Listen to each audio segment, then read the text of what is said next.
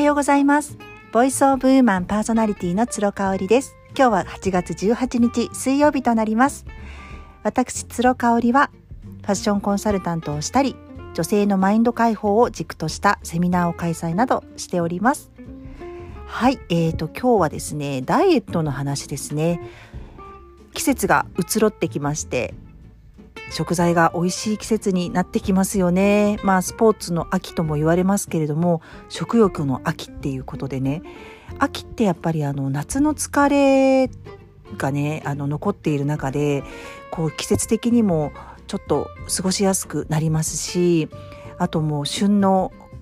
美味しいものがたくさんお店に並んだりしますので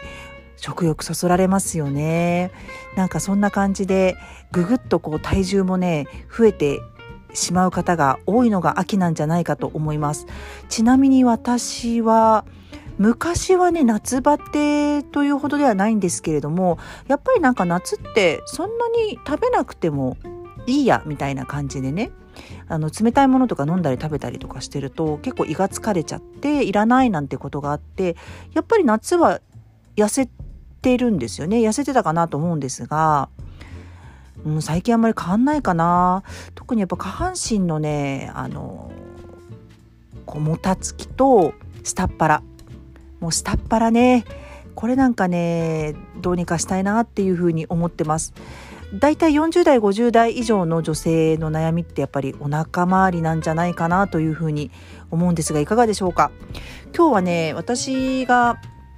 まあ、あのダイエットと並行してすごく悩まされてきた PMS についてねあのもう絡めてお話ししたいと思ってます。えーと、PMS がね辛いっていう方結構私の周りでも多いんですよ。ライブ配信などしたりするとあのフォロワーの方からも PMS がすごく辛くって辛くってっていうのを聞く場合が多いです。で私もやっぱ食欲が爆増してしまったりとかねあの胸が張っちゃったりとかいろいろ悩まされてきたんですけれども去年からちょうど1年ぐらい経ちますかねちょっとね PMS 期に向けて気をつけてきたことがあるんですね。それはまああの一つにはデリケートゾーンのケアっていうことですね。あの膣ソープを専用のもの、うん、あの膣専用のもののそボディーソープを使うようになったっていうことと必ず、えーと、ソープで洗い流した後はオイルで保湿をするっていうことをあの徹底してます。でもちろん全て無添加無香料で体に優しいものある程度値段がするものを選んでいます。うん、でそれをするようになってもうすぐ1年ぐらい経つかな。であとはね、まあ、マインド的なものになるんですけれどもあのアーユルベーダのセラピストのコメちゃんから言われたのがその排卵期 PM 期が来るまでの期間生理が終わって次の PMS 期が来るまでの間にご自身が我慢されていたことが全部その生理前の PMS の時期にドカーンと現れるんですよって言われたんです。これなどういうことかっていうと例えばほら痩せ痩せ期ってありますよね。生理が始まって次の排卵ぐらいまででその時にすごく皆さん我慢をしてダイエットがあっと集中して私とかやるんですけれどもただやっぱりそういう時に我慢我慢我慢我慢をしていると我慢したこと好きなものが食べられない好きなものを我慢しなくちゃいけないっていうそういうマインドが爆発するそうなんです PMS 時期に。なのでブワーッと食べてしまったりっていうことがあるので食べたい時に食べ食べてくださいねっていうのをいつもこめちゃんに言われています。なのでね前はあのその痩せ期の時にガーンと3キロ痩せてただもう我慢我慢が立て続いてたたって PMS 時期に4キロボーンなんていうことも実はあったんですよ。結局1キロプラスみたいなことがあったんですよね。これ皆さんご経験ないでしょうか。なのでね、あの、いや、それじゃ意味ないよねと思ったので、今はもう基本的には、うん、痩せ期であろうと PMS 期であろうと、食べたい時に食べてるんですね。ただね、やっぱちょっと気をつけていることがあってですね、まあその間食の質と、まあ、時間帯ですかね。間食全くしないっていうのは私できないのでただ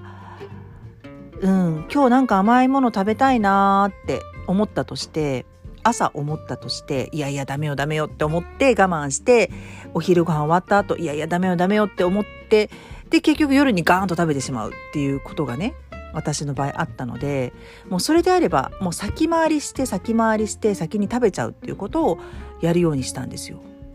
どういうことかっていうともう朝食べたいなと思ったらもうその時に食べちゃうっていうことね。うん、だからねストレスを先送りにしないっていうことをやってますね。そこで満足させてあげてで、まあ、太りやすいと呼ばれている夜のあの時間帯には間食を控えるっていう感じですね。そうだからね我慢とか頑張りすぎる無理をする、うん、これはねもうね絶対ダイエットには大敵なんですよね。今までとは違いますよ。今までってそういう我慢とか無理とかそういうものがないと痩せられないって思ってたと思うんですけど痩せられたとしても必ずリバウンドするんですね。でリバウンドってプラマイゼロになればいいんですけどさっきの私の例もあるように絶対プラスになるんですよ。結局痩せたいと思ってダイエットを始める前よりも太ってしまうっていうこういうねなんかもう摩訶不思議なことが起こっちゃうんですよね。なのでねあの本当にマインド面とあとはやっぱり自分がいかにあのこう我慢を先送りしてるかっていう、まあ、生活習慣的なところにはなると思うんですけどそういうところの見直しもすごくあの大切なんじゃないかなっていうふうに思います。で今ねあの30品目食べましょうとかいろいろ情報が溢れてますよね。でやっぱそれにとらわれてしまうと美味しく食べるっていうことよりかも栄養を取らなければっていうそっちの方に気持ちが持っていかれちゃうと思いませんか？それもねやっぱりねあの心で食べてなくて脳で食べちゃってるっていう感じかな。心で食べないと本当に満足ってしないから結局すごく何て言うんでしょう質の高い栄養価たっぷりのご飯を食べても幸福感が持てないっていう結果になっちゃうんですよね。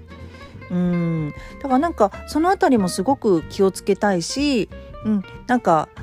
私すごくあの朝マック好きなんですよエッグマックマフィン好きなんですね。であともう少しするとてりたまの季節になるんですよ照り焼きと卵のねあのハンバーガー期間限定の。あれ1ヶ月だけなんで1ヶ月のうちでやっぱりね2回か3回私行きたいんですね。でそこねもう我慢しないんですけど食べる時間はさっき言ったみたいにもう午前中にパッと食べてしまう。うんだいたい10時過ぎると朝のメニューからあのグランドメニューに切り替わりますのでだいたい10時ぐらいにはもう行って食べちゃう、うん、てりたまを食べてしまう。でその後夜はちょっとスープ類にしたりとか野菜多めにとってみるとかね。なんかそういう感じで緩急をつけてあげるっていうのが私の中で一番ストレスがないあのダイエットの仕方かなというふうに思います。なのでまあねちょっと体重を言ってしまうと私結構あるので体重がびっくりされてしまうと思うし体脂肪も結構あるんですけど、まあ、頑張ってねピラティス行って運動もしてるしできるだけ朝ヨガなどをして毎日毎日少しずつでも運動はするようにしているんですよね。ただそれをしてなかったら私なんかもっときっと見かけ的にもこうぽっちゃりしてたし結構たるみとかがある体型だったんじゃないかななんていうふうに思いますので。うん、あの食べてる量は結構あるのでねそのマインド面と生活習慣からの見直しっていうところが